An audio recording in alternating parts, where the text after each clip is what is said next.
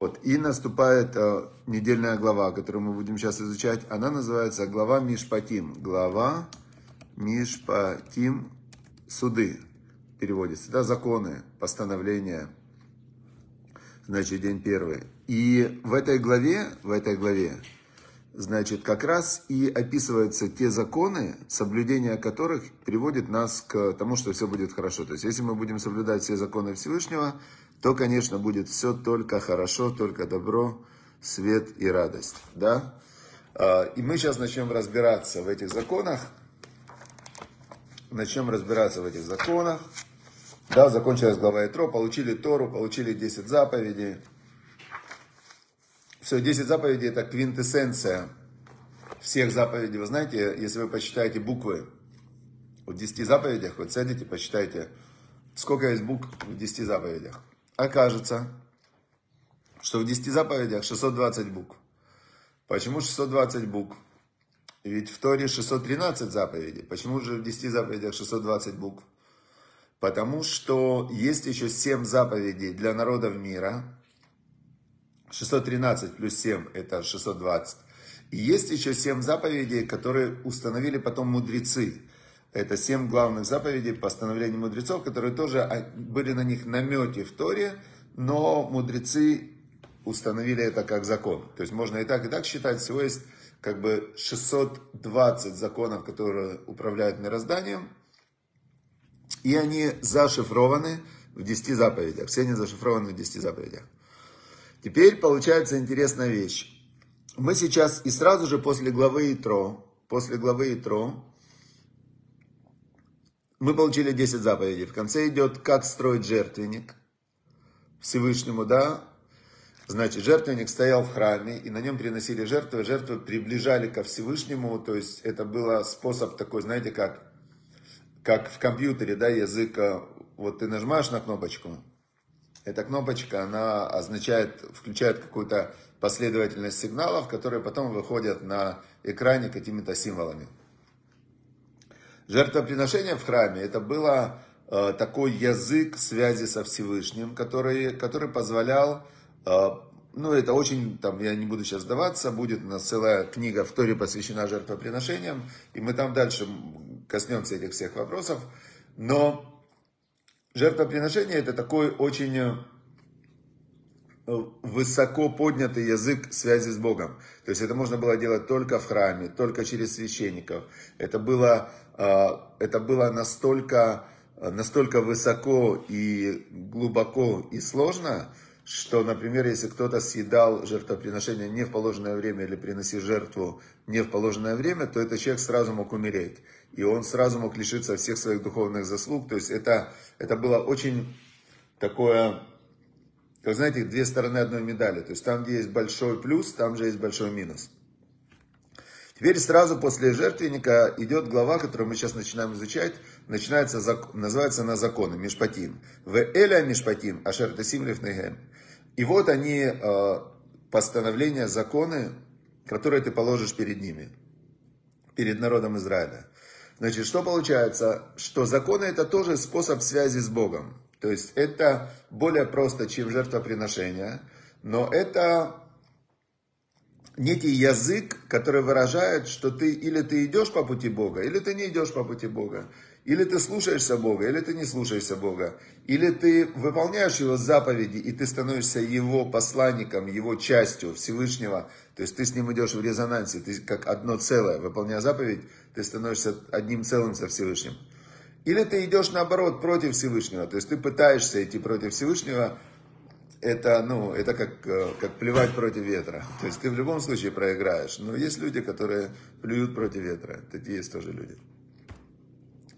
И я почему сразу вспомнил, что в 10 заповедях зашифрованы все заповеди, чтобы мы понимали, что те законы, которые здесь мы сейчас будем изучать в письменной Торе, это не законы как таковые, а это, это краткий, зашифрованный, очень точный конспект устной Торы.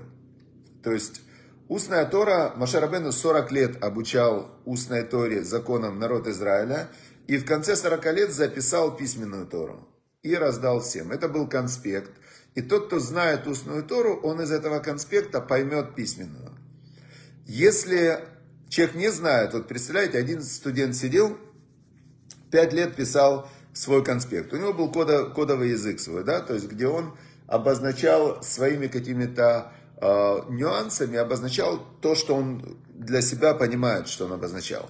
Теперь другой студент забрал его конспект через 5 лет учебы и пытается по этому конспекту восстановить 5 лет обучения в университете. Любой человек поймет, что это не, невозможно, что невозможно по конспекту понять 5 лет учебы. Именно так стоит относиться к этим законам, которые здесь изложены, потому что многие из них вообще в, напрямую не, не применяются. А зачем они здесь тогда изложены? Потому что в них обозначены границы других законов, которые в устной торе изложены и понятны. И через этот закон, значит, через вот этот письменный конспект, понятны границы того устного закона, который вообще к другому относится. Вот смотрите, давайте сейчас как раз мы это поймем. Начинается закон, чего бы вы думали? Если купишь еврейского раба, что это вообще? Они только что стоят, если мы посмотрим последовательно, вообще непонятно. Они только что стояли перед Богом, получили 10 заповедей. Они вышли из Египта, народ священников, святой народ. И тут вдруг им говорится, если купишь еврейского раба, какого еврейского раба? Как можно купить? А, значит, 6 лет будет он работать, 6 лет будет работать, а на седьмой выйдет на свободу бесплатно, без, без денег. Непонятно. Шесть лет будет рабу. Купишь еврейского раба. Кого? Они все вышли в, только что из Египта, значит, все вынесли с собой много имущества, все свободны, еще не зашли в землю Израиля, 40 лет в пустыне. Какого еврейского раба? Если он сам пришел, сам уйдет. А если он женат, то выйдет жена с ним. Где написано, что жену ты купил? Почему? Причем тут, что ты купил еврейского раба, он у тебя 6 лет работает, если он сам пришел, сам уйдет, а если он женой пришел, жена выйдет с ним. И если господин даст ему женщину, и она родит ему сыновей или дочерей, что женщина и ее дети останутся господину, а он выйдет сам. Как такое может быть? Что господин, он может ему дать жену, а потом он выйдет, и жена эта останется в рабстве, и ее дети останутся в рабстве. Что-то вообще непонятное. Вы им Амар Йомар Аевет. А если скажет, скажет э, раб, люблю я своего господина и жену, и сыновей, и не хочу выходить на свободу, тогда его подведет господин его к всесильному, какому всесильному он подведет его, и подведет его после этого к двери, или к мезузе, дверь или косяк двери, и пробьет его господин его ухо шилом, и он у него будет рабом навсегда. Вообще непонятно. То есть это полностью все не сходится с другими законами, которые обозначают свободу человека, как и все. То есть без устной Торы это понять невозможно. Вот именно то, что начинается после дарования Тора, после десяти заповедей, начинают идти письменная Тора с этих законов, которые не соответствуют многим другим законам, которые будут дальше.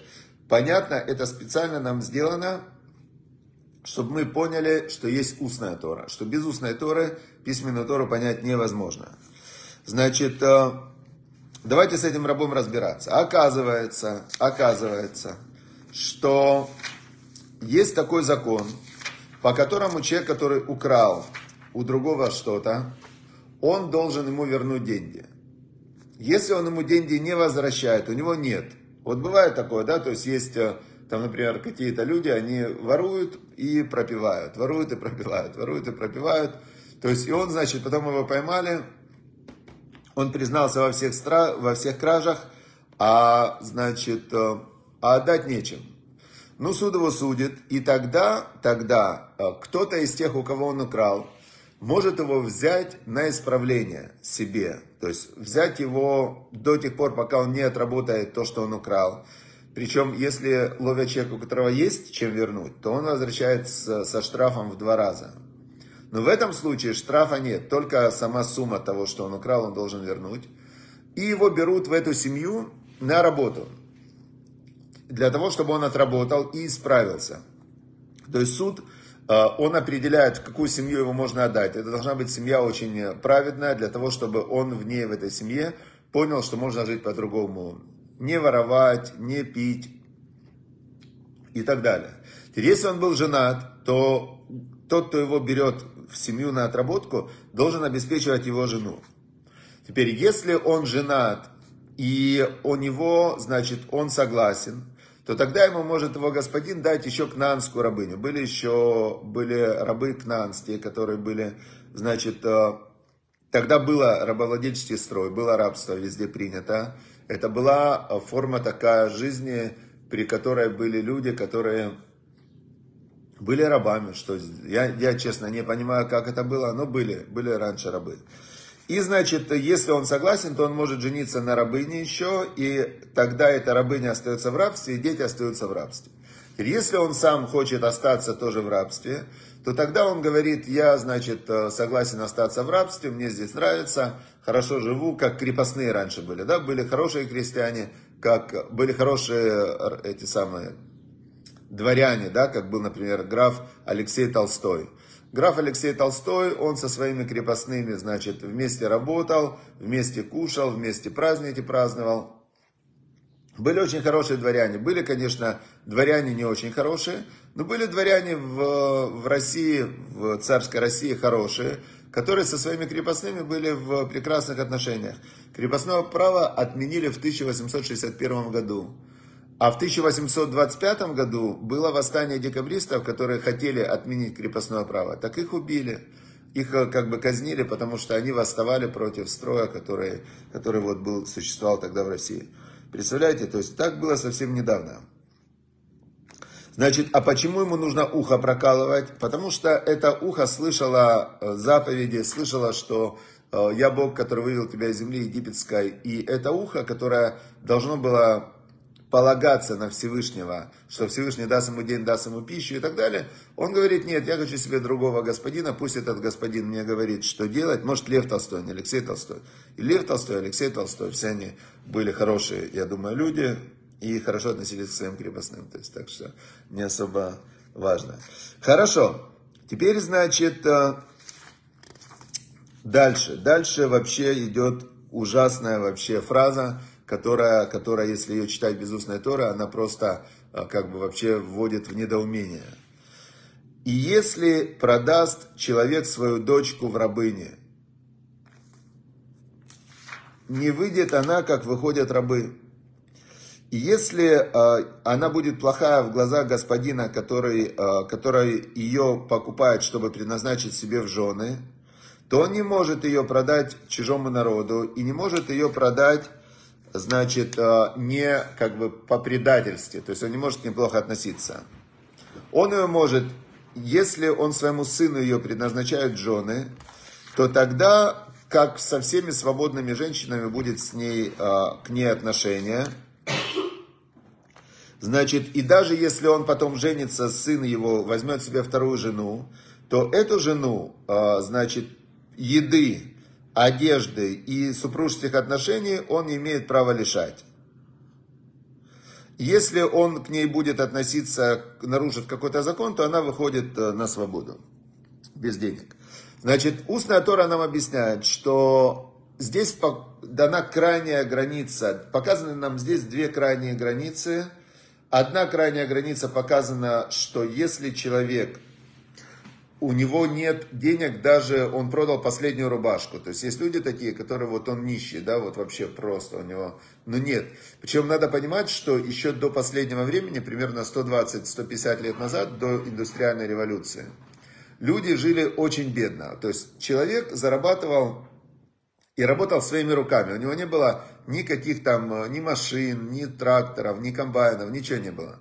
То есть человек один, он обрабатывал кусочек поля, он его обрабатывал плугом, и лошадь у него была, лошадка какая-то. И потом он этим же плугом сам срезал этот хлеб, потом он этот хлеб сам лично должен был вытрусить из этих колосков, помолоть, то есть, и все это было, максимум ему мог помочь ветер. Все. Кроме ветра у него не было никаких других помощников. Поэтому люди вырабатывали очень мало продукта. То есть костюм человек шил, например, э, то же самое. Руками посадил лен, руками там остриг овец. Все было ручной труд. И люди производили очень мало продукта. Поэтому все были страшно бедные. И они, значит, э, так как они были очень бедные, то они не могли э, себя обеспечивать. Плюс еще были вот эти вот все феодалы-бандиты, которые тоже были бедные. Эти бандиты, они забирали уже остатки еды у тех, которые эту еду производили. То есть была страшная тяжелая жизнь, пока не началась индустриальная революция 150 лет назад и не изобрели а, всякие механизмы, которые умножили силу человека в 100 раз, в тысячу раз, в 10 тысяч раз. Люди стали производить больше продукта, больше одежды, больше еды. И тогда как бы пошло вот тот мир, который мы знаем сегодня, это уже следствие индустриальной революции, потом была технологическая революция, потом была э, революция, ну, когда уже компьютеры изобрели и так далее.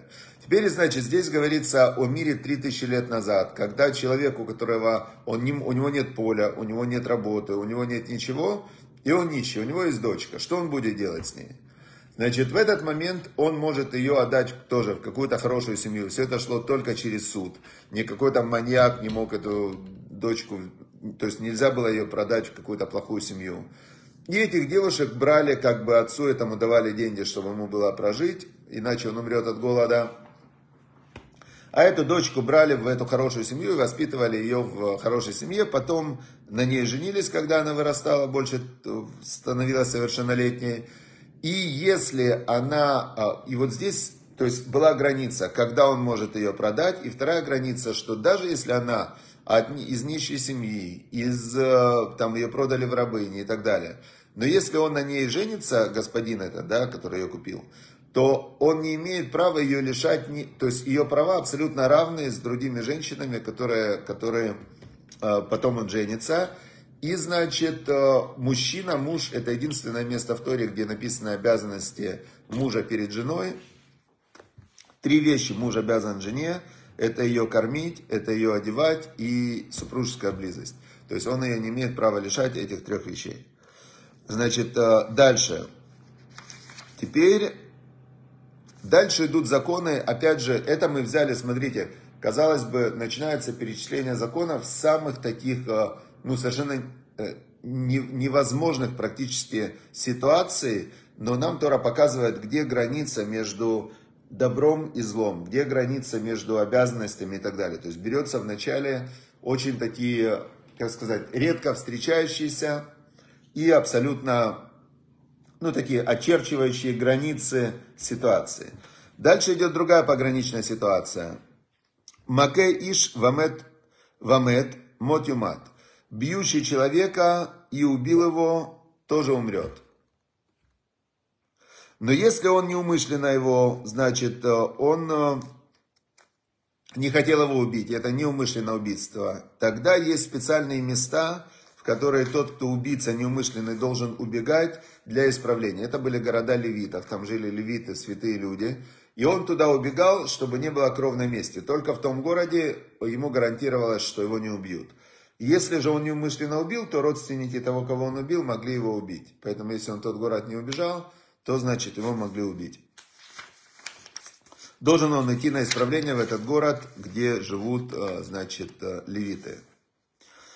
А если он задумал убить, да, то есть если это было умышленно убийца, убийство, то, говорит Бог, даже от жертвенника моего заберите его и убейте его. То есть за умышленное убийство нет прощения, и поэтому, когда, когда католическая церковь спасала нацистских преступников, которые убивали эсэсовцы, которые убивали детей, там есть этот доктор Менделе, который просто, ну это страшные вещи, которые он делал своими руками, тысячи, не тысячи, сотни тысяч жертв было на руках этих людей, и католические монахи их спасали и переправляли их в в Аргентину, аргументируя это тем, что типа Бог, Бог прощает. Вот тут написано, Бог не прощает. Бог сказал здесь, что если человек задумал и умышленно убил, то, то значит, говорит, даже от моего жертвенника заберите его и убейте. Это справедливость. Это честно, это справедливо. Теперь дальше. Дальше идет очень интересный э, такой закон, который, э, который показывает важность, э, удельный вес э, различных ситуаций. Да? Значит, за убийство надо убить. Теперь, но тот, кто бьет папу или маму, тот тоже умрет. Тому смертная казнь. То есть бить родителей, это приравнивается к убить другого человека. Это очень... Теперь, вегунев иш умахроним сабаядом отима. Тот, кто украл человека для того, чтобы его продать в рабство, и нашли этого человека, и ну, есть свидетели, что он его украл, значит, он его продал в рабство, значит, тот, кто украл человека, чтобы продать его в рабство, мотюма, тоже умрет. Значит, тот, кто проклинает папу и маму, умрет. Даже проклинать отца и мать, представляете, насколько Всевышний, здесь идет разъяснение в десяти заповедях, есть почитая папу и маму, а здесь идет тот, кто бьет, умрет, тот, кто проклинает, умрет. Насколько важно уважение и почитание родителей. Теперь вот смотрите, в наше время, например, ну, понятное дело, что все эти смертные приговоры, они это чисто теоретически, да? Но теперь человек, который вдруг у него какие-то в жизни проблемы, он говорит, за что мне Бог делает эти проблемы? За что? Я ж такой хороший. Пусть вспомнит, может быть, не дай Бог, он когда-то сделал что-то, что он думает, что это хорошо, а по факту это не очень хорошо, вообще может быть нехорошо. Дальше. И как Яревун, как если будут ссориться люди, и один, значит, другого ударил, камнем он его ударил или кулаком. Не, а, и он не умер. Тот, которого ударили, он не умер. Венафаль, значит, и упал, а, но только он а, упал в кровать и болеет. То есть один другого побил, то, значит, упал в кровать и болеет. Если он встал с кровати и ходил он, значит, тогда, но потом он умер. Тогда тот, кто его бил, он не, не, не виновен в его, смерти, в его смерти. Значит, но если он не умер, то тот, кто его бил, то он должен ему дать деньги, заплатить за простой. Но тот же не работал, он же в это время лежал, болел, там еще что-то. В Эрапо и и он должен ему оплатить лечение. То есть сегодняшний отрывок мы закончили. То есть это конспект, чтобы вы понимали. В законе еврейском разбираются только те, кто всю жизнь его изучали. То есть, чтобы понять все нюансы устной Торы, люди учатся всю свою жизнь. И поэтому вот кто-то меня спрашивал, говорит, почему я должен слушаться Равина? Кто вообще сказал, что я должен слушаться Равина? А, Равин, он всю жизнь изучает эти законы. То есть он знает, что Бог сказал, в каких ситуациях, что можно, что не нужно, что нужно, где границы закона. И когда ты идешь к равину, ты не знаешь, что правильно, что неправильно. То есть у тебя есть твое а, пожелание, которое, возможно, диктуется какими-то абсолютно для тебя же вредными а, предубеждениями, в которых ты живешь. Теперь Равин, который всю жизнь изучает закон, он хочет тебе добра, он хочет, чтобы мир шел по заветам Бога. Значит, он тебе говорит, ты знаешь, мне кажется, что Тора в этой ситуации говорит, что надо сделать так-то, так-то и так-то. И когда человек, э, то есть, понятное дело, что вот идет человек к Равину и говорит, вы знаете, у меня такая ситуация там с родителями, то, все, какие-то конфликты, жена, не жена, с друзьями, по бизнесу, по работе. То есть человек но он же сам запутался человек, то есть он сам своими действиями зашел в эту запутанную ситуацию, и теперь он пытается из нее выйти. Теперь, если он говорит, я сам выйду из этой ситуации, то, возможно, он еще глубже себя закопает, потому что его система мышления, его система убеждения, что такое добро, что такое зло, что правильно, что неправильно, она неправильная. Откуда мы знаем, что она неправильная? Он зашел в сложную ситуацию, значит, он где-то, он же не сразу в нее попал, он где-то рулил, рулил, он принимал решения, он жил годами, и вот он сейчас находится в сложной ситуации.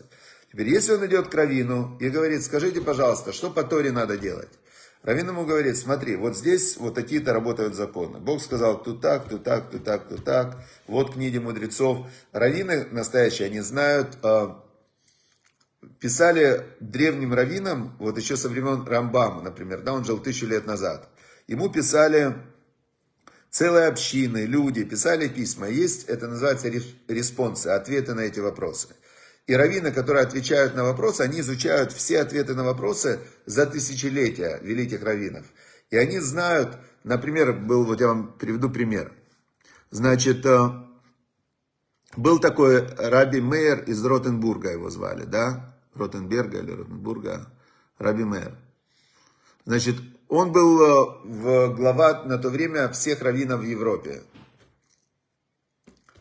Теперь местный князь какой-то был, да, Германия, это было много разных княжеств. Местный князь такой, да, немецкий, он думает так, что-то мне денег не хватает. Значит, украл этого равина и говорит еврейской общине, значит, вы должны мне за него дать выкуп. Огромная сумма. Но они начинают собирать деньги этот раввин, он им пишет, вы знаете, по Торе, вот написано так-то и так-то, так-то и так-то, в этом месте так-то и так-то. В общем, по Торе меня выкупать нельзя. Нельзя платить эту сумму. Потому что если вы заплатите такую сумму, то этим вы спровоцируете, что будут красть раввинов, руководителей общин и так далее. Не, ни в коем случае. Нельзя. Написано, что выкупать можно только по, ну, по какой-то там определенной стоимости, чтобы не провоцировать на дальнейшие выкупы. Поэтому, говорит, вы меня выкупать не можете. Теперь в том же законе написано, что сам человек себя может выкупить за любую сумму. Это его деньги, это его жизнь, он может себя выкупить. Но он говорит, у меня денег нет, значит я сам себя выкупать не буду. И вам запрещаю меня выкупать. И он сидел в тюрьме 12 лет. Его готовы были выкупить. И, значит, э, он умер в тюрьме, не разрешая себя выкупить. Это, это настоящий раввин. То есть для него закон это самое главное. Поэтому, если у вас есть возможность в каких-то своих сложных ситуациях советоваться с раввинами, это лучшее, что можно сделать. Все, дорогие друзья, всем удачи и успехов, чтобы Всевышний нам давал только, только хорошее, только хорошее, чтобы Всевышний нам давал, не давал испытаний, и чтобы мы сами изучали закон, законы Всевышнего и не входили в сложные ситуации, чтобы потом не кричать Всевышний спаси. Все, всем полного выздоровления, всем полного, кому нужно, значит, благополучия, шломбайт, чтобы мир в доме, мир в семье, и чтобы закончилась война уже. Ну, то есть это просто, если бы спросили у раввинов, что бы сказали раввины? Срочно заканчивать войну, сразу, моментально. Моментально заканчивать, всем по домам, и, значит, больше никогда не воевать. Все, всем удачи и успехов. Счастливо.